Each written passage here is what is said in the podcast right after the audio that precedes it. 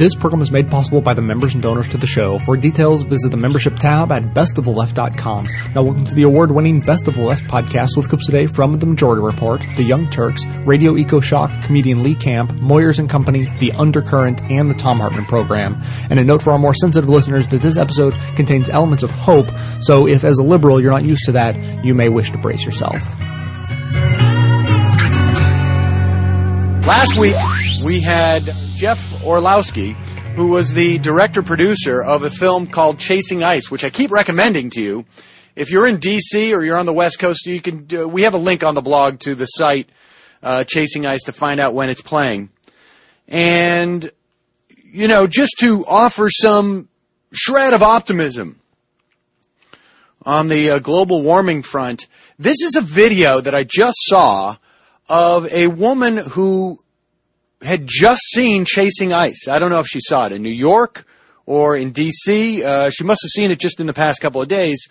This is a video apparently shot uh, a testimonial from this woman when she came out of the theater, and it is extremely encouraging. Like I say, you can listen to the whole Jeff Orlowski uh, interview uh, from uh, last week on the show. If you have a chance, go see the movie. But uh, the movie, it's a beautiful movie, and it's obviously extremely powerful. But listen to what this woman had to say. It's it is reason for optimism. Just let me just let me say what I have to say. That I watch Bill O'Reilly every day. I love Bill O'Reilly. I'm proud to be an American. But I saw this movie Chasing Ice today, and it, it hasn't just changed me about global warming. It has changed me as a person. And there is something, I don't know what I can do. I'm 60 years old, but there must be something I can do to help, to help our children, to help my grandkids. But I'm going to change it because this movie was fantastic. Every human being in this world should watch this movie. Everyone. And you didn't believe in global warming? I did not believe in global warming. I'm going to be 60 on December 21, and every time someone mentioned global warming to me, I told them if they wanted to remain in my home, they needed to step out because I said it was bullshit. I didn't believe it. Excuse my language. And that is because I listen, and I this is the truth. I believe Bill Riley. And now you saw this movie. And I saw this movie, and I apologize to anyone I ever talked into not into believing there was no global warming. I have talked to every friend every person I know into believing there is no global warming. And now I have to undo my damage. And I will. But the moment I go to my car, go home, go to my computer, it has changed my life. Wow, that's great. That's thank really you. cool. I thank you for giving me this moment. It was a great movie. Okay, thank you. Wow, powerful stuff. So that's encouraging. And uh, again, if you have the opportunity to see this film, uh, go do it by all means.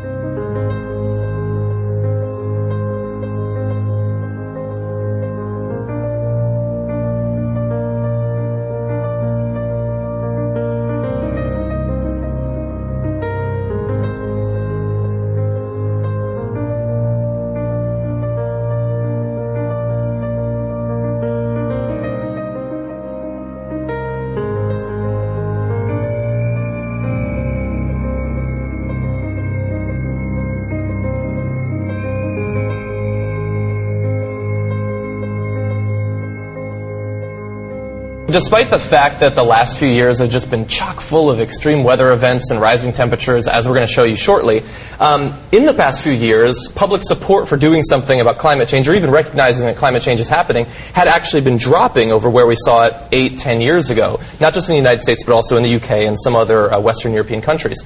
But thankfully, one of the few silver linings coming out of Hurricane Sandy is that we have some new uh, public polling data that says that people are thankfully starting to believe in climate change and its negative effects on the country once again. Uh, So let me just jump in for one quick second. It's not just Hurricane Sandy, too, to be clear. but that makes It's- it real for people. No, no, it makes it real for the media, but for uh, the rest of us throughout the country, it's a series of events: the droughts, the fires, The fires. the record heat, etc. And so you don't get to see the numbers that John's about to show you unless a lot of people are affected. so it wasn't just the East Coast, the tornadoes in the middle of the country, the it, it, droughts in Texas, etc. But you know, there's something. This is going to sound so stupid, but as a uh, football and basketball fan in college football, basketball of the uh, West Coast, my whole life, even when I grew up on the East Coast, UCLA and so forth, and th- we always talked about East Coast bias, which was very real in the days before the internet, because you know people literally didn't see the games on the West Coast, and Right. it still exists a little bit. But it's a little bit true. Still, even in this, like all of a sudden, you got an extreme weather situation that hit where the people who cover this stuff live. Yeah. Yeah. You know, even though we've had equally dangerous, or as we'll tell from the story, you know, the drought of this year is more dangerous than Hurricane Sandy. But of course, Hurricane Sandy hit where they live, so all of a sudden the East Coast bias working in favor of uh, acknowledging climate change. Right, that's because that's where 90% of the media is, Yeah. the news media, New York and Washington. So whenever they're affected by something, they're like, did you know there's this thing called climate change? There's, cli- there's two things. There's climate change, and the football team in Oregon, it turns out, is good. what in the world is going on? Next thing you know, there'll be a good team in Boise. right, totally. Exactly. Okay, all right, so give us the stunning numbers. Yeah, so uh, what I think is probably the best overall is um, public support for elected officials actually doing something about this. So we have um, 65% now agree that elected officials should take some steps to reduce the impact of climate change, with just 27% waiting for more evidence. And because that's, that's the counter argument to climate change, like, oh, let's gather data for another 50, 100 years, um, thankfully people don't seem to be buying that. I want to do a book that has those th- about the 27 percent, like in all these polls. What uh-huh. fucking more evidence do you want? Like, look, also, I like the idea that they're soberly considering it. Yeah. Yeah, mm-hmm. no, I've, I've seen it. It's interesting. I've read the data, but I'd like more evidence. You're not, doesn't matter. You don't you don't pay attention to anything. Yeah. What more evidence is there? Well- a windstorm blows away your house. Well, ironically, the people waiting for evidence are the least likely to actually look at the evidence. Oh, yeah. Yes. And, and by the way, I was in that category on climate change, you know, 15, 20 years ago. And I was like, well, look, I don't, they say it's going to happen, but I, don't, I haven't really seen it happening yet. And then you know what happened? It happened. I saw, and it's not me just seeing a storm here or there. You look at the overall data, and it is as clear as day, as we'll show you in a little bit. But this is a really encouraging number. Yeah. 65 to 27 saying it's happening. But you know, it's horseshit. And we should do something. You didn't agree with it 20, 15 years ago, but and the, but I, I may have been in that camp too. And the problem is, it's all marketing. It's all about how stuff is sold always, and the ineffectiveness of the environmental movement for years, which was so easily dismissed by the spotted owl and tree hugger. Exactly. And so you're like rolling your eyes at these guys, and then when they came with something incredibly serious that affects the world economy to the table, we were like, oh, the tree huggers. But yeah, actually, directly related to that, why don't we go to uh, graphic two? Uh, and so you see here um, 69% greatly or somewhat worried about the growing cost and risks of extreme weather disasters fueled by climate change. Um, and even a majority of Tea Party sympathizers. And so when it's just about protecting a spotted owl somewhere, nobody's really in support of that. But when they see that, oh my God, this could actually like wreck our economy, it could, t- it could add to the deficit, like, I think for some people who aren't concerned about owls and things like that, this puts it in terms that I think that they're more Again, who, how are you how are you a Tea Party member and not concerned about that?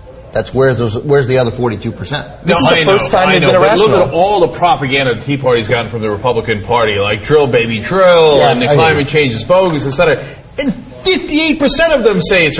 Look, you look at those numbers, and the fact that President Obama did not emphasize climate change at all during his mm-hmm. reelection, it goes to show again that he's. Look, he ran a great campaign in other ways, but when it comes to issues where he should be progressive and has the great majority of the American people behind him, he just doesn't do it a great Yeah. number of times. And obviously, there's reasons for that, donors, etc. Well, there's political capital for it now, as Yeah. we're seeing Yeah. in these polls. So let's see what he does. Speaking of those donors, we have some data on that as well. So you see the uh, the amount of donations from the oil and gas industry in 2012, 59 uh, million dollars just in 2012. Um, you also see, in terms of the lobbying that they did in 2012, 104 million dollars. Um, in Washington, that'll that'll take you a ways. Think about that, man.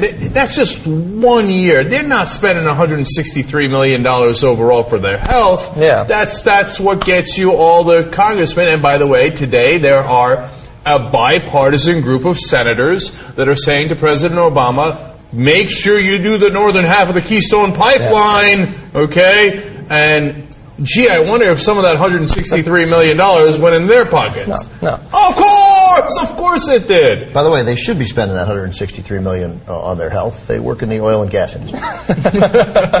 Uh, so we're going to get in just a minute to, to what Obama's been saying about this, but but in advance of it, let's see what do the independents think we should do to deal with this. So 12% think that Keystone could help solve America's energy challenges. 12%. You see that? That's why we should be in favor of Yeah. Keystone. What? Wait, what is renewable energy? But it's uh, it's got four times as much support. We have uh, an amazing uh, two facts that that Cenk uh, discovered this morning. So let's turn to. Jack's Uh, discovered them. It's great. yeah, he went out and he did uh, he did some temperature uh, analysis. Uh, I know. I was drilling for facts. and exactly. with that. That sounds nasty. Uh, this is now the 332nd consecutive month with an above average temperature. That's amazing. That's insane. But to put it in, in, in very human terms, if you were born after April 1985, you've never once lived through a month that was colder than average. Um, and I imagine that for the next 20, 30, 40 years, you probably won't. Uh, so that's pretty amazing. To me, that 85 number was the yeah, most amazing. staggering. Yeah, staggering. Wow! Can you imagine every single month of your life has been hotter than the average month, but you don't know it because Yeah. it's never been average It's for you. all you've- yeah. Right. Also, I don't think people generally think of their lives in that way. of course not. They're like, wait. I feel that this month was at least 0.2 degrees warmer Yeah. than it was 20 years ago when I wasn't around. February 98, I was 13. I recall that being particularly cold. No? No? okay. Hmm. Guess I'm wrong. to, to put it in very nerdy terms, we are, as they would say in Game of Thrones, we are children of summer. And it turns out that winter is not coming, actually. Maybe not for 50, 60 years. Oh, nicely done.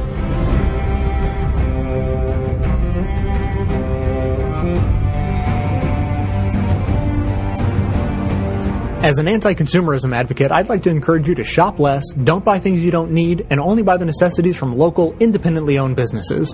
That said, if you don't take this good advice, then at least there's a way to shop that helps support this show at the same time. Simply click through to Amazon.com, just one of the major companies under constant boycott by one liberal cause or another, from the banner posted at bestoftheleft.com. Better yet, click through just once and bookmark that link to use every time you shop. Your shopping experience will be identical to normal. It will cost you nothing extra, but 7 to 8% of the cost of your order in soulless corporate blood money will be siphoned off and used to tremendously support the production of this show. Thanks for doing the right thing, whatever you consider that to be.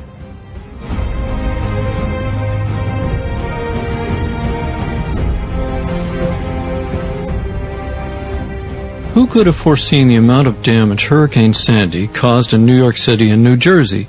Well, Mike Tidwell sure did. A half dozen years ago, Tidwell published his book titled The Ravaging Tide, Strange Weather, Future Katrinas, and the Coming Death of America's Coastal Cities. Mike is the founder and director of the Chesapeake Climate Action Network, a grassroots nonprofit dedicated to raising awareness about global warming in Maryland, Virginia, and Washington, D.C.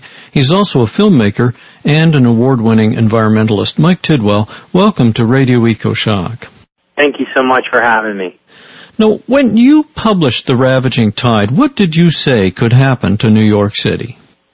You know, anyone who looks at a map and sees the geographic features of New York Harbor and, and Manhattan uh, is made quickly aware of the fact that if a big surge tide from a hurricane were to enter that New York Harbor and surrounding areas, there's nowhere for the water to go but up.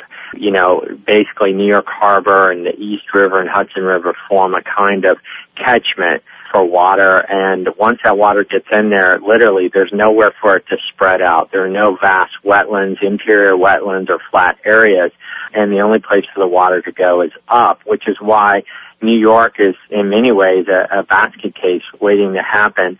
And when I wrote my book in 2006 after Katrina, you know, many, many of us concerned about climate change, you know, lifted our gaze to say, well, if this kind of disaster can happen in New Orleans, where else might it happen from, you know, the combination of sea level rise and rising sea surface temperatures that provide the fuel for hurricanes?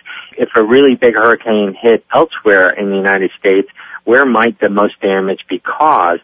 And uh, New York just, uh, you know, jumped out at me during my research, um, and that's why I basically, in my 2006 book, described pretty much everything we've seen the last week. In fact, the paperback version of that book, also that came out in 2006, has an illustration of Manhattan with water pouring into it uh, in a really sort of spooky foreshadowing way. So I, I guess it's just, you know, anyone who's out of denial about climate change and is looking at the real reality of sea level rise and bigger storms, you know, was very clear that New York was vulnerable, and even uh, Mayor Michael Bloomberg was warning about these impacts potentially happening. And how was your book received? Did people believe it, or criticize, or just ignore it? Well, the the book was published by Free Press and uh, it got good reviews, but uh, you know, there's that whole people not wanting to hear bad news and change is difficult for people and I have a friend who's told me please stop writing books because in 2003 I wrote another book called Bayou Farewell that predicted the Katrina hurricane disaster. Literally the subtitle of that 2003 book uh, was The Rich Life and Tragic Death of Louisiana's Cajun Coast, again published in 2003, two years before the Katrina disaster, because that disaster was obvious to anyone paying attention as well because of the poor levees, the rising ocean levels, the disappearing wetlands and barrier islands. Katrina was a was a disaster foretold by many journalists and activists like myself for many years before it came but even in that book was not well received before it came out, warning about a potential Katrina. And and the 2000 book, 2006 book, The Ravaging Tide, again, good reviews, but uh, this country is kind of slow to um, let in the reality of climate change, and as a result, we're just we're delaying solutions so long that we're entering a period of consequences, serious consequences, and that's uh, I think what we've seen with Hurricane Sandy you know, we all hope that we can respond fast enough and get off of carbon fuels fast enough this century to to prevent the worst impacts of global warming. But you have to wonder what is it going to take, and is it going to take uh, Katrina two, three, and four, and Sandy five, six, and seven? I don't know. I hope not. Well, in a recent press conference, you explained a new concept that everybody needs to grasp after Hurricane Sandy, and I'm talking about that continual line in scientific circles and echoed by the press that says you can never blame a single storm like Sandy on climate change. What do you say to that? Well, the real answer to that question, did global warming cause Sandy? The real answer is yes, absolutely. And how can someone say with certainty that global warming caused Sandy when we've been told over and over again that you can't tie any single weather event to global warming? The reason you can say with certainty that global warming caused Sandy is because we've changed the great ecological systems of this planet. Nobody can deny that we are already seeing sea level rise. We've had about a foot of sea level rise worldwide in the last hundred years, attributed almost entirely to global warming. When you melt the land-based glaciers, the oceans rise. When you heat the oceans, uh, in terms of temperature, the water expands, and those two factors together cause sea level rise. So we we know sea level rise is happening. There's no controversy there. You can measure it. It is a fact. We also know that we've increased moisture in the atmosphere because of global warming. The warmer the planet is, the more evaporation occurs over oceans and the more moisture is in the atmosphere. So that's number two. We know there's been a 5% increase in moisture in the global atmosphere just since the 1970s. And then on top of that, we know we've, we've raised the sea surface temperatures of the world's oceans, in, including the Atlantic Ocean. Those are all not disputable. Those are facts. More moisture, you can measure it, higher ocean temperatures, and more sea level rise. So we've systemically changed the planet already. And systemically, those are the main drivers of Hurricane Sandy. Warm water, sea level rise, and more moisture in the atmosphere. So systemically, we clearly made Sandy the monster that she was because we've changed these systems. And when you look at it from that perspective, in terms of systemic causation, systemic causation, then it's clear that the fingerprints of climate change are all over this hurricane undeniably. We live our lives like hands are tied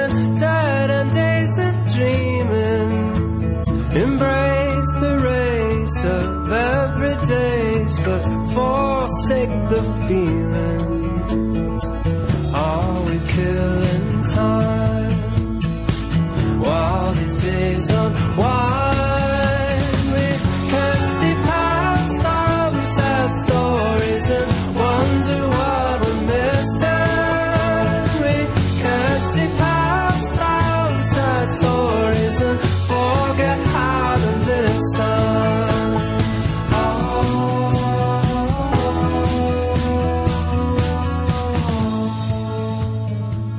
Think there's a greater reason why we are willing to put billions of dollars and millions of man hours into obtaining power sources like oil, coal, and nuclear. But we are not willing to put nearly as much effort and dollars into solar, wind, and wave power. The reason is because deep down in our core and a place we don't talk about, where our love of hatred, violence, and dominatrix porn dwells, deep down there, we like that there's a risk of chaos and death involved in tapping oil, coal, and nuclear energy. Oil spills and explosions, radioactive meltdowns and mine collapses, fracking earthquakes and flammable tap water. Yeah! How awesome is that? We jammed our pipe so deep into the earth, we caused a earthquake. Who's your daddy now? There's not the same angry Wolverine on his period bring it on feeling with building a wind farm or a solar panel. Wind turbines rarely explode with the heat of a thousand suns and cause everybody within a hundred mile radius to flee with their pets and babies on their backs and pants around their ankles. Which is why I think the only way we can save the world and convince everybody to switch to wind and solar and wave power is to make them dangerous as Every two years, a solar panel should explode with the force of a neutron star, wiping out a small country. Occasionally, a wind turbine should spring a leak and release hurricane force gales, causing uh, cows and chickens to splatter in the middle of suburban neighborhoods 50 miles away. Maybe solar panels could release radiation, resulting in nearby populations growing gills on their chests and hair on their eyeballs. Wave powered generators should malfunction suddenly, spraying a quarter million Piers Morgans out into the ocean. You know, horrible, horrible stuff. Because as it stands now, the only risk of a wind turbine is that an occasional pigeon gets a bump on the noggin. And we as humans clearly will not put up with such safe and renewable power. We want risk. We want death and destruction, screaming and explosions. We want to feel like we captured a dragon that could escape at any moment, wreaking havoc on our way of life. This is why BP was just convicted of 11 felonies and is back to work after paying what for them is a small fine. If you or I were convicted of 11 felonies, no one would ever see us again.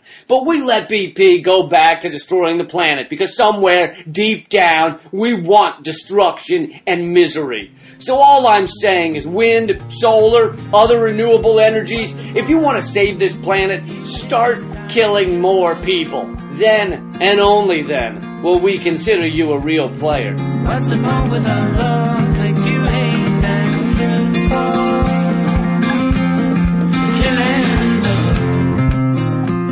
Hey, this is Lee Camp. I hope you've enjoyed having my Moment of Clarity rants pumped into your skulls. If you have, you would almost definitely love my free Moment of Clarity backstage podcast, where I discuss the topics of the day. You know, the little things like the corporate raping and pillaging of our world. I also have on fun, awesome guests like this lady, My name is Janeane Garofalo. this guy, Hi, I'm John Oliver.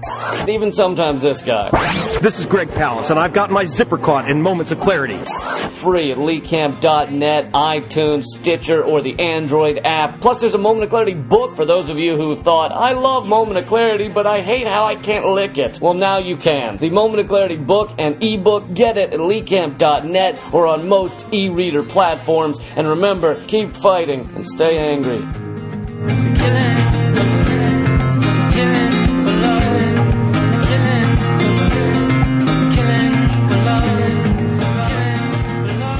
This is Radio EcoShock. I'm Alex Smith. Our guest is Mike Tidwell, director of the Chesapeake Climate Action Network and author of the book The Ravaging Tide, Strange Weather, Future Katrinas, and the Coming Death of America's Coastal Cities. Well, Mike, talking about the coming death of America's coastal cities is pretty provocative. Is there really a possibility we'll have to abandon some coastal cities? Well, you know, my publisher, Free Press, came up with that depressing title, The Ravaging Tide, Strange Weather, Future Katrinas, and the Coming Death of America's Coastal Cities. You know, most people want to reach for the razor blades when they, when they hear that title, but the intent of the publisher was to really try to shock readers into understanding that these are the kind of things that will happen unless we take action. If we do take action to switch to clean renewable energy as fast as we can, our leading climate scientists worldwide say that we can probably avoid the worst impacts of global climate change. And by worst impacts, I mean you know, not just one or two or three feet of sea level rise, but up to 30 feet of sea level rise if the Greenland ice sheet disappears. We can't adapt to that. We would have to abandon coastal cities if we got 30 feet of sea level rise by the end of this century. The worst impacts also include just the kind of catastrophic droughts on a regular scale that we've seen in North America this past year, the kind of growing size of storms and all these impacts together, that's what a world of two, three, four, five degrees more warming. We can't go there. We do have to do some adaptation. I mean, we have some more warming in the bank no matter what we do because carbon dioxide lingers in the atmosphere for up to a century after you release it from the combustion of fossil fuels. So there's a momentum toward more warming and more ocean rise no matter what we do, but it's still more in the a- adaptable range. And so what we need to do is start to adapt to the warming we can't prevent, and we need to prevent the warming that we can't adapt to.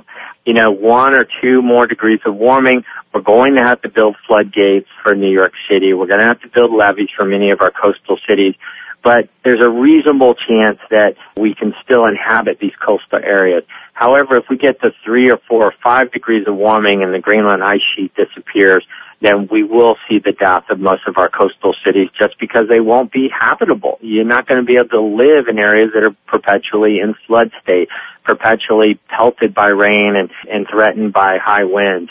And so it is a very real threat. I think that Hurricane Sandy is a curtain raiser. I think that Michael Bloomberg, Mayor Michael Bloomberg had it right this past week when he said, we have old infrastructure in New York and we have a new reality in terms of weather. And what he meant by that was one, we have to confront climate change. We have to uh, acknowledge that it's real. It's one of the reasons Michael Bloomberg gave for en- endorsing uh, President Obama uh, for the presidency. And we also, the mayor is realistic to acknowledge, need to adapt to much of it as well. And that's a scary new world that we're entering. You know, the idea of major floodgates for New York City and levees in Washington DC and Baltimore, sort of the New Orleansization of many of our coastal cities, you know, sort of committing to the New Orleans model of living below sea level behind levees is a scary prospect, but one that we're going to have to embrace at some level to adapt to the global warming that's already happening. Well, and hopefully the people of America, the people who are getting washed out and, and having such severe damage and always having to clean up and rebuild and losing their homes and even losing their loved ones, they're going to put some pressure on the politicians and say, look, this is really happening, do something. I think you're seeing more of that. I think that, you know, having the, the governor of New York, Andrew Cuomo, mention climate change repeatedly in the aftermath of Sandy, the mayor of New York City, an independent, a political independent, mentioning climate change, you know, as a as a core problem. You have the Bloomberg Business Week magazine on its cover this week. It said in very large letters, it's global warming stupid, playing on the Bill Clinton phrase in early 90s of it's the economy stupid. And the executive editor of Bloomberg Business Week tweeted out this week that that magazine cover uh, about global warming is only controversial to stupid people. Um, to people who are informed and paying attention, there's no controversy. We see it outside our front door. We see it every day. We see it monthly as the power continues to go out. And uh, I think that polling in the United States shows that more and more Americans are noticing extreme weather, are linking it to climate change, and more and more want something to be done about it. But the big challenge again is going up against the money, the oceans of money, as you as you mentioned, of Exxon Mobil and the natural gas companies pouring it into our political system, you know, buying off, you know, buying the silence of many politicians. But there just comes a point where it, it just can't be ignored politically any further.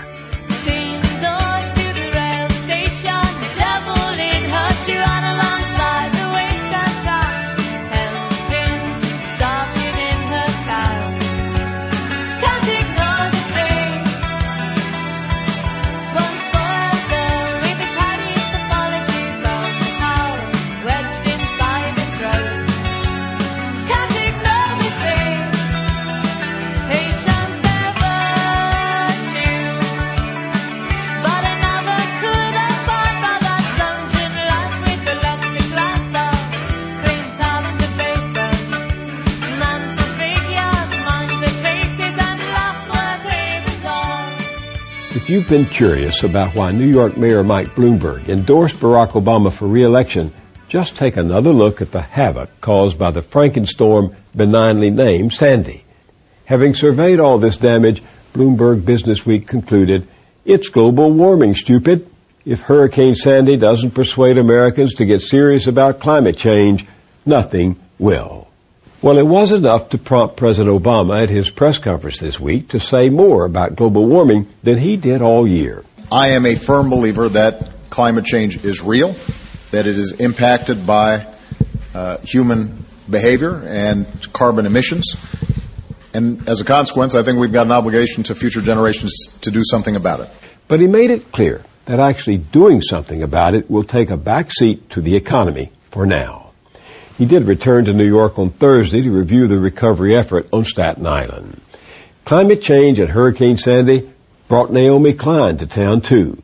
You may know her as the author of The Shock Doctrine, The Rise of Disaster Capitalism.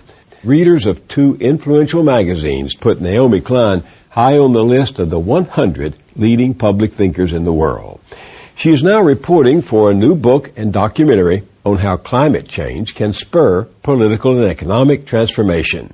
She's also joined with the environmental writer and activist Bill McKibben in a campaign launched this week called Do the Math. More on that shortly. Naomi Klein, welcome. Thank you so much. First, congratulations on the baby. Thank you so much. How old now? He is five months today. First child.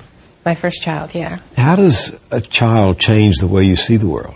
Well, it lengthens your timeline, definitely. Uh, I, I'm really immersed in, in climate science right now because of the project I'm working on is related to that. So you know, there are always these projections into the future.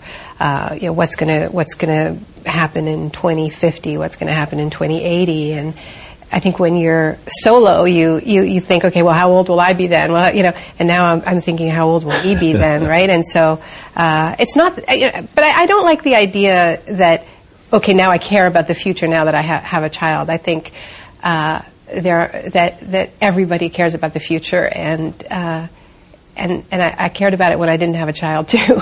Well, I understand that, but we're so complacent about climate change. New study shows that uh, while the number of people who believe it's happening has increased by, say, three percentage points Yeah. over the last year, the number of people who think it is human caused has dropped. It has dropped dramatically. I mean, the statistics on this are quite incredible. If you, 2007, according to a Harris poll, 71% of Americans believed that climate change was real, that it was human caused. And by last year, that number was down to 44%. 71% to 44%. That is an unbelievable drop in belief. But then you look at the coverage that the issues received in the media, and it's also dropped dramatically from that high that high point. But 2007, you know, this was this moment where you know Hollywood was on board. Vanity Fair launched their annual green issue. Uh, and by the way, there hasn't been an annual green issue since 2008. Stars were showing up to the Academy Awards and hybrid cars, and there was a sense, you know, we all have to play our part, uh, including the elites, and that has really been lost. And and that's why it's got to come from the bottom up this time.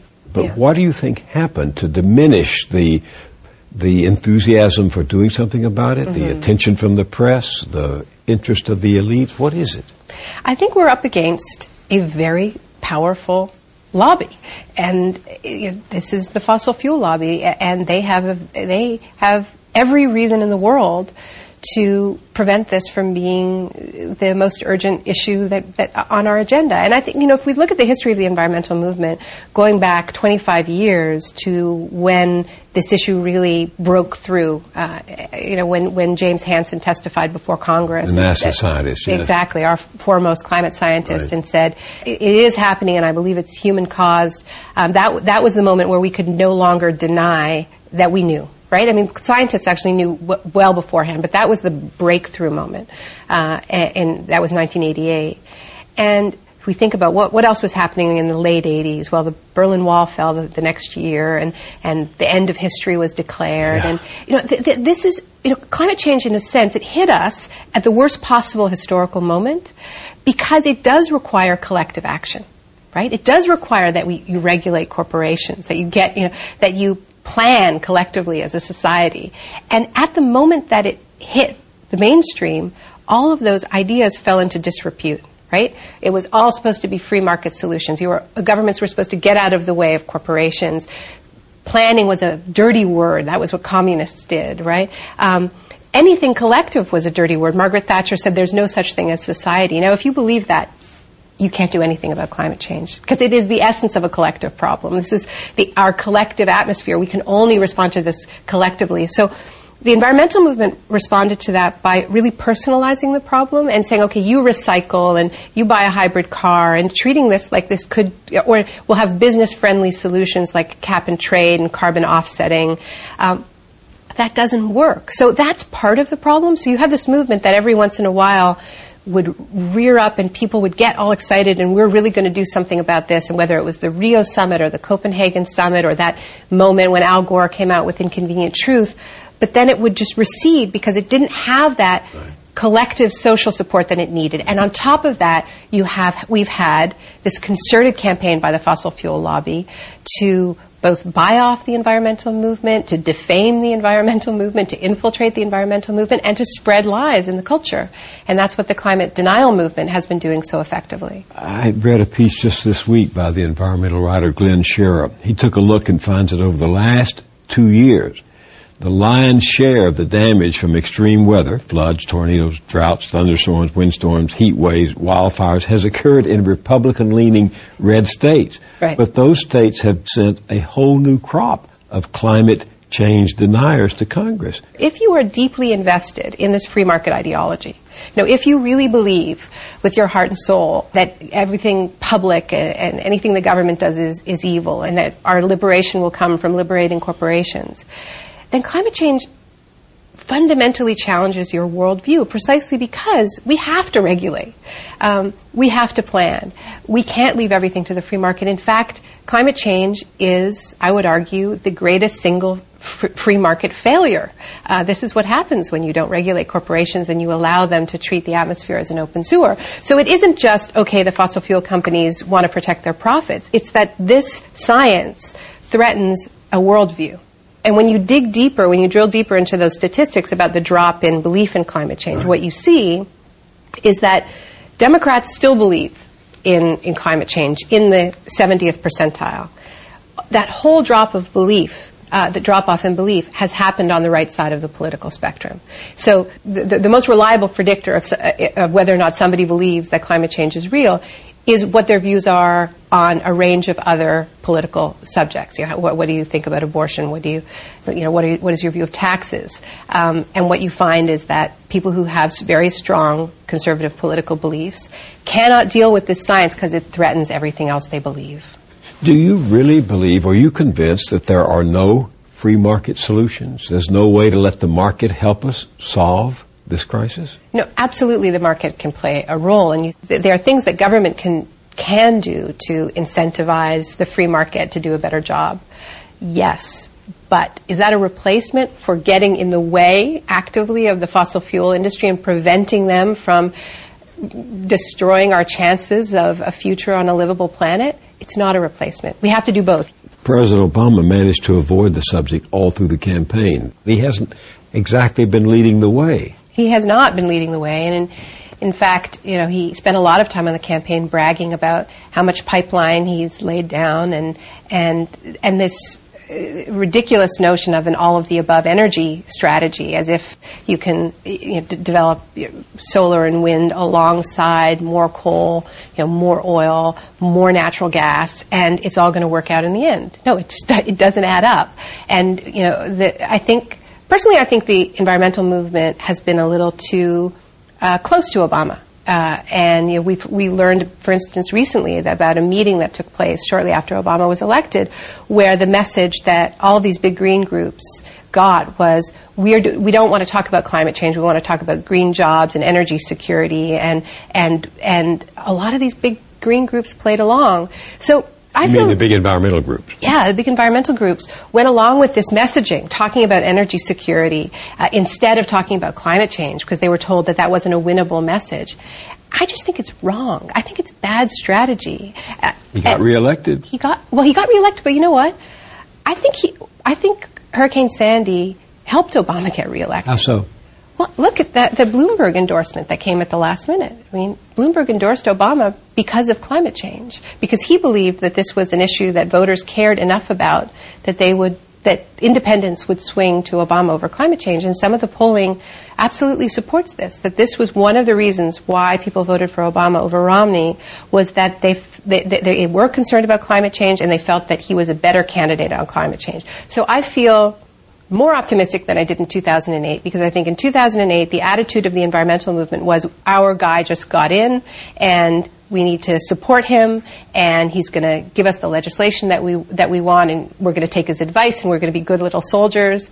And now maybe I'm being overly optimistic, but I think that, that, that people learned the lesson of the past four years and people now understand that what Obama needs and what we need, forget what Obama needs, is a real independent movement with climate change at its center, and that's going to put pressure on the entire political class and directly on the fossil fuel companies on this issue. And, and there's no waiting around for Obama to do it for you.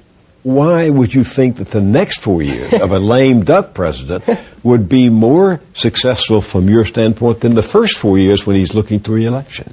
Well, I think on the one hand, we're going to see more direct action, but the other strategy is to go where the problem is, and the problem is the companies themselves.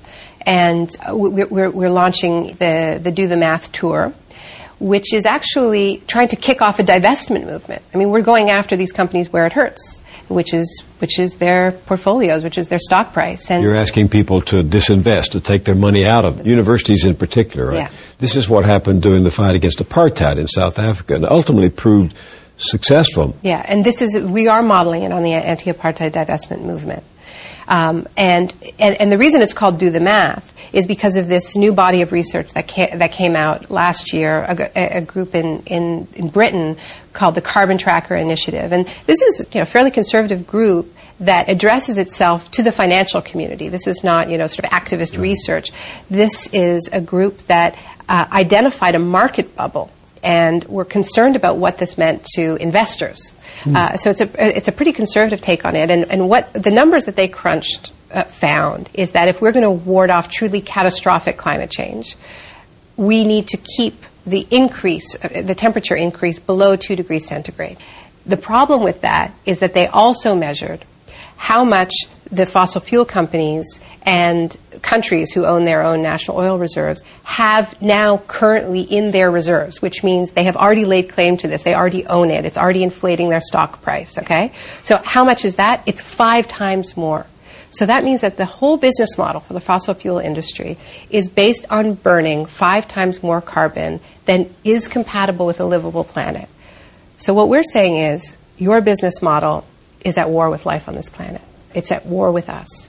And we need to fight back. So, so we're saying these are rogue companies. And we think, in particular, young people whose whole future lies ahead of them have to send a message to their universities who, you know, almost every university has a huge endowment. And there isn't an endowment out there that doesn't have holdings in these fossil fuel companies. And so young people are saying to the people who charged with their education, charged with preparing them for the outside world, for their future jobs, explain to me how you can prepare me for a future that with your actions you're demonstrating you don't believe it. How can you prepare me for a future at the same time as you bet against my future with these fossil fuel holdings? You do the math and you tell me. And I, I think there's a tremendous moral uh, moral clarity that comes from having that kind of a youth-led movement. So, so we're really excited about it.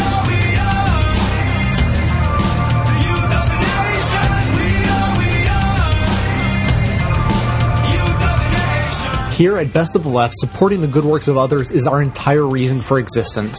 Since the beginning of 2006, I've been making this show to highlight what I consider to be some of the best of the truly liberal media. Now I'm working on several ways to promote the best progressive activism around. Ruminate for a moment on whether you enjoy this show or consider its goals to be worthwhile, and if you do, please consider supporting this work by becoming a member for as little as $5 a month or even $55 a year at the membership tab at bestofleft.com. It's the donations of members that allow the show show to continue and continue to improve. Thanks so much for your support.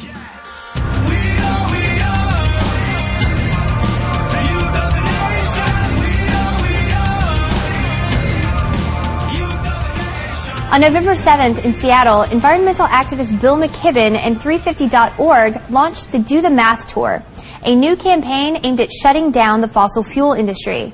Their strategy? To pressure colleges and municipalities to stop investing in fossil fuel companies. But why, might you ask? Well, it's all in the math. The consensus of governments globally is that any warming above 2 degrees Celsius is unsafe. Climate scientists think we can burn only 565 gigatons more of fuel and stay below the 2 degree threshold. The problem is that fossil fuel companies hold 2,795 gigatons in reserve. McKibben wants to push the transition to clean energy now by driving dollars to green solutions and away from fossil fuels. He knows this will be a tough battle, but he finds inspiration in Archbishop Desmond Tutu, who succeeded in bringing down apartheid through divestment. McKibben recruited Tutu to be a partner in this very campaign. The bus tour will stop at 21 cities nationwide. I caught up with Bill McKibben before his LA show. You're at UCLA today for Do the Math tour. Can you tell us about Do the Math? Absolutely. This, we're in the middle of this 21 city tour, uh, and the math that we're trying to communicate across the country is pretty simple. It, it actually stems from a piece I did for Rolling Stone this summer. And what it demonstrated was that the fossil fuel industry has five times as much carbon in its reserves, in its coal and oil and gas, than even the most conservative government thinks is safe to burn. I.e., uh, if they carry out their business plan, the planet tanks. And that's the message we're trying to get across as a kind of prelude to this campaign now underway in a lot of places to get colleges and universities and cities and things to divest their stock in fossil fuel companies, to sell it off. Uh, it's not okay to be profiting from that wreckage. So, uh, to go to the genesis of 350 in the first place, 350 has a major numerical significance. Indeed, uh, 350 may be the most important number in the world, though no one knew it till five years ago. It's what scientists tell us is the most carbon we can safely have in the atmosphere measured in parts per million. A number, sadly, that we're already well past. We're closing in on 400, which is why the Arctic is melting. It's why the ocean is 30% more acidic than it used to be. It's why we're seeing this spate of flood, drought, and superstorm. Would you link Hurricane Sandy to climate change? Yeah, uh, hurricanes themselves, you know, aren't uh, linked to anything in particular. They happen when a tropical wave comes off Africa, and hits the ocean, and begins to spin. But the conditions that let Sandy become such a monster uh, were clearly linked to what we've done to the planet. The ocean was five degrees warmer than normal off the coast, uh, and the sea level was uh, at least a foot higher than it would have been without global warming, uh, both of which made things much, much worse. I mean, that was an unprecedented storm. We've never seen a barometric pressure that low north of Cape Hatteras, North Carolina. Uh, this was something else. Five years ago, when this 350 number became significant to you, um, and you wanted to start uh, proselytizing that, uh, at that time the parts per million were 385. Oh, that's right. 385, and now it's about 392. Is there a point of no return with parts per million? Well, there probably is, but the better way to think about this is it just keeps getting worse and worse and worse and worse. Uh, so, you know, so far we've put enough carbon out to raise the temperature one degree. We're going to come close to two degrees, even if we do everything right, because there's a lot of momentum in this system. Um, two degrees will be very bad. Three degrees will be much worse, and four degrees exponentially worse than that. So, uh, there's always we've always got to try and slow this down uh, and curtail it. There will come a point at which our efforts will probably be pretty futile because we'll start these big feedback loops going from within the natural systems, i.e., you melt the permafrost enough, and a lot of methane escapes from underneath, and it adds to the global warming cycle. And you, can, you can sort of sense things begin to spiral in an unpleasant way. You've been really involved with the uh, Keystone Pipeline, Yes. protesting that. Exactly. And what effect would that have on global temperature? Sure. Well, it would it would play a big role if it's built in helping to open up these tar sands in Canada. Okay, and if the tar sands are fully developed, if we go ahead with all the Keystone Pipeline, and then the other ones that would follow as they start to make lots of money from it. Um, the effect can be pretty dramatic. Our most important climatologist, Jim Hansen, said it would be game over for the climate.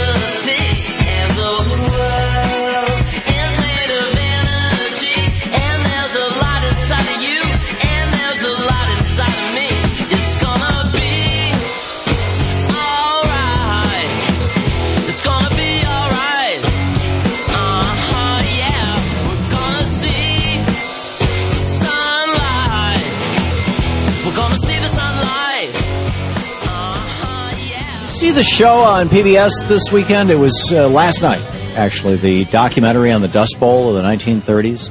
Louise and I watched it. It was absolutely brilliant. Ken Burns' brilliant look at one of the worst man-made ecological disasters in modern times. It, it was just breathtaking. During the Republican no regulations bubble, here's how the story plays out. During the Republican no regulations bubble of the 1920s, the Harding, the Coolidge, and the Hoover administrations, commodity prices, particularly wheat, were bid up to the point where thousands of farmers flocked to the Midwest and used mechanized plows to break open tens of millions, perhaps hundreds of millions of acres of virgin prairie land and convert it to fields for growing wheat. Now, the buffalo grass that had covered the plains and the buffalo that grazed on it and fertilized it had helped hold moisture in the earth to produce a viable layer of topsoil for, you know, centuries, millennia. But when the farmers turned this over and exposed it to the sun, combined with a decade long period of episodic drought, it all turned to dust that was picked up by the wind and destroyed farms and towns, destroying fields and killing livestock and humans alike. And it took many, many years for things to get better. Finally, mid 30s, the mid 1930s, scientists figured out how humans had screwed up their environment. And FDR, in 1935, pushed through programs to pay farmers to conserve the soil, and he used government money to buy back farms from distressed farmers so that the land could be returned to the wild where it would hold moisture. Then in 1937, FDR pushed through a program called the Shelter Belt. This is a program that would plant trees and other soil, soil holding vegetation on a hundred mile wide belt that stretched from the Canadian border to Texas. He wasn't building an oil pipeline. He was, he was planting stuff. It, they, they couldn't get it funded as an emergency appropriation, so in 1937, FDR put the, put the WPA, the Works Progress Administration, to work on this as well, and between planting trees, the shelter belt, and new ways of plowing that the uh, Roosevelt administration were recommending, that reduce, they, they reduced soil erosion by 65%. So a disaster that took us two or three decades to create was largely resolved in one decade, although the human and environmental toll was awful. But all this points to two future issues. The first is our current problem with global warming. The reality is right now, dust bowls are emerging all around the world. Although with their opposite, or along with their opposite, flooding of coastal areas as a result of both unsustainable agricultural products, or practices, excuse me. Uh, you know, the world is pushing over 7 billion people. In 1930, there were only 2 billion people in the world. And global warming. Second problem is the whole variety of problems associated with global warming itself. From more powerful storms to melting glaciers, which is particularly disastrous in mountainous areas. Now down, downstream from these mounting, from these melting mountain glaciers, you have alternately flooding and then withholding water, drought from the downstream population centers. Even the World Bank has now weighed in on the topic and a new report just came out titled Turn Down the Heat, Why a 4 degrees Celsius Warmer World Must Be Avoided. That would be 7 degrees Fahrenheit. The World Bank warns that the, the world, this is the World Bank, get this. Paul Wolfowitz's old organization warns that the temperature increase will be felt most along the equator in the Mediterranean, North Africa, the Middle East, and parts of the United States. This temperature increase is going to lead to scarcity in water and food resources and disruptions in biodiversity. In fact, it already is. And it will force even worse mass migrations of people out of affected areas. Rising temperatures are also going to lead to rising sea levels, and they already are, which threaten cities located in India, Mexico, Vietnam, as well as several African nations. Several small islands around the planet will likely be unable to sustain their populations at all by 2100 as a result of this rapidly warming planet. These threats, caused by our relentless pushing of billions of tons of carbon into our atmosphere every hour, may well be the subject of a future Ken Burns type documentary. Just just think about this. Just imagine you're you're uh, 50 years in the future, and you're watching a documentary on how humans destroyed the planet and themselves in the 20, 20th and 21st centuries. Of course, that you know, the, it, just the ability to sit around sit around watch it on TV, you know, 100 years from now assumes that this future Burns style piece will have the same happy ending that the Burns piece on the Dust Bowl did. That is, hey, we figured out what the problem was and we solved it. We stopped doing that stupid, stupid stuff. Because if not, there won't be a special. There won't even be TV or the civilization that supports TV. So the question will we begin working today? As hard, as hard as FDR did with the Dust Bowl in the 1930s, to solve the problem of too much carbon in our atmosphere? Or will it destroy us and everything we've built with 10,000 years of what we call civilization?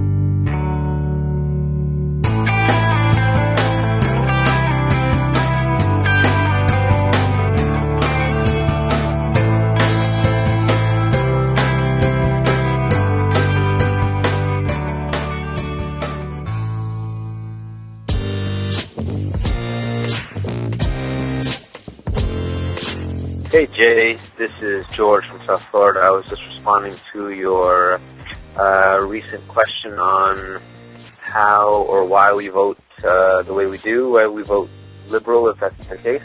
Um, and I would definitely say that I agree with you in that um, I feel like um, I'm being selfless in voting liberal because of that idea that I'm voting for the greater good or the good of others above, you know, just the personal good for myself.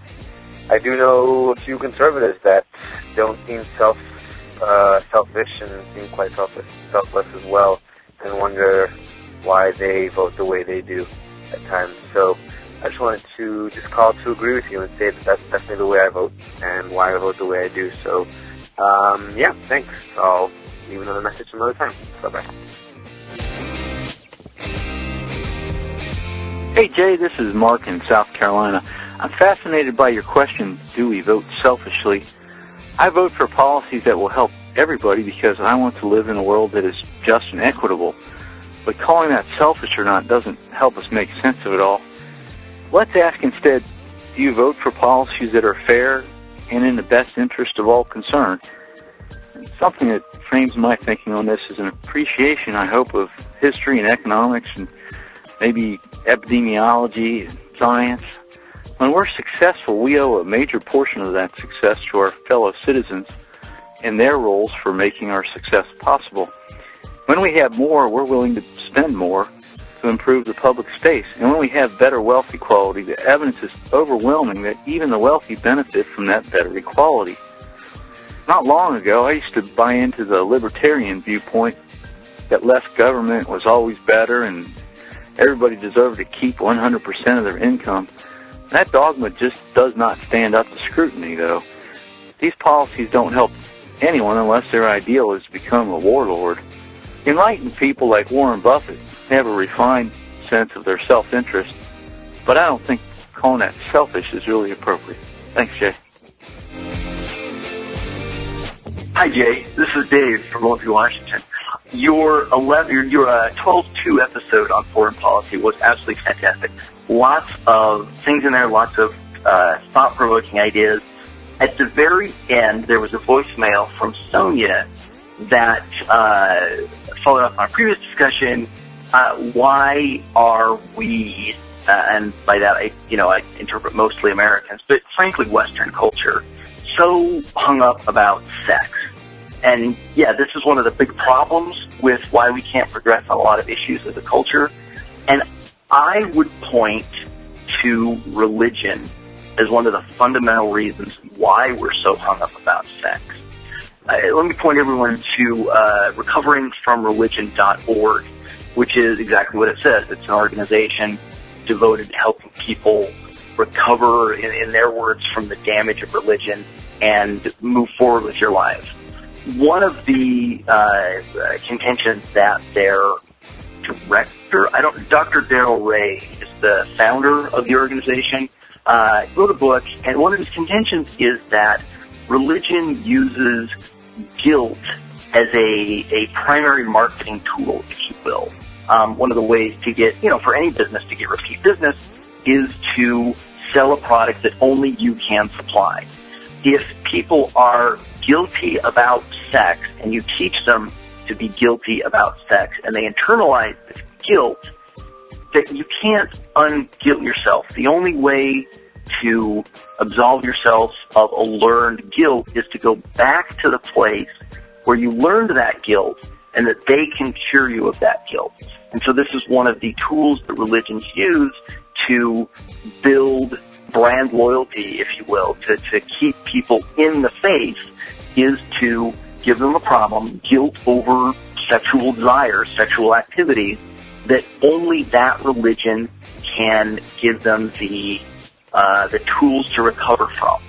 And so, you know, this is of course grown out of control from being, you know, a, a marketing uh, gimmick that one particular uh, group used at one time. It, it's obviously been very effective on humans, and so lots of other groups have uh, adopted it as a as a marketing tool. And this is not uh, just Christianity or just even Judaism, Islam, the Abrahamic religions.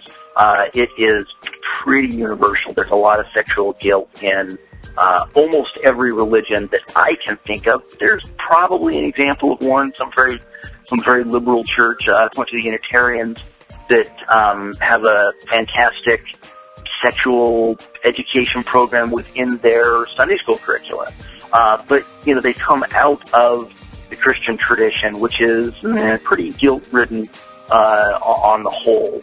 Uh, so anyhow, uh, just following up on Sonia's thoughts with uh, similar ideas and maybe an extension of that discussion.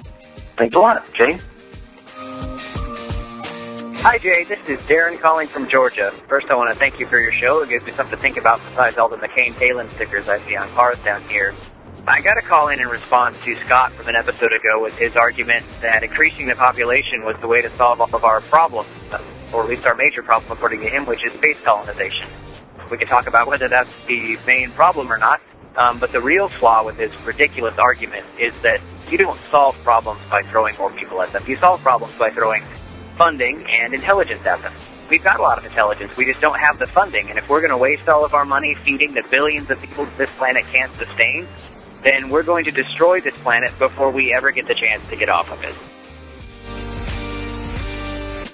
Thanks for listening, everyone, and thanks to all those who called into the voicemail line. If you would like to leave a comment, question, or activist call to action yourself to be played on the show, the number to dial is 206-202-3410. So hopefully if you've been you know, listening to this show with any consistency and uh, and actually listening, then you heard some things that sounded familiar in, in this show. The uh, the big 350.org campaign, the uh, you know the the stops around uh, cities throughout the country, and the big new divestment campaign against fossil fuel companies, uh, sort of modeled after the anti-apartheid movement. Uh, you know, I, I, think I think this is a pretty exciting thing. I, I particularly like, and, and, hopefully you feel the same way. You know, about movements that you know really have. Uh, a very specific goal, very specific uh, actionable steps that uh, individuals can take to help push the process along.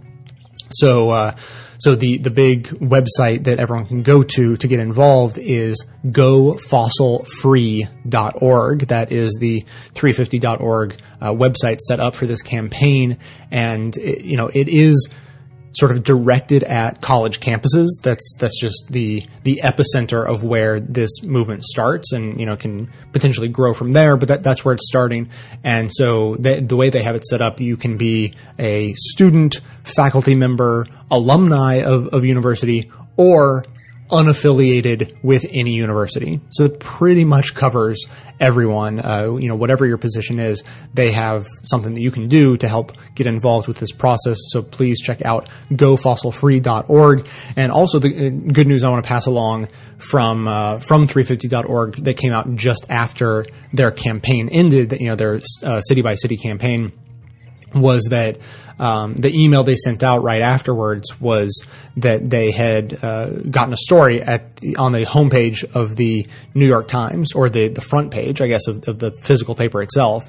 And so, what you can do to help with that, just because it's an, it's an exciting thing, obviously, uh, big news, positive news, is to go check out that article. Of course, just to read yourself, but then to also share it and uh, you know, emailing it to friends helps keep that article uh, you know popular on the website so that other people are going to be more likely to see it. Uh, the New York Times has a you know most emailed articles list that people can scan through. So uh, to get details on that, go to 350.org slash NYT as in New York Times. So that's it for 350.org. I also just wanted to highlight that one of the other voices you heard today uh, being interviewed was uh, Mike Tidwell, the executive director of the Chesapeake Climate Action Network.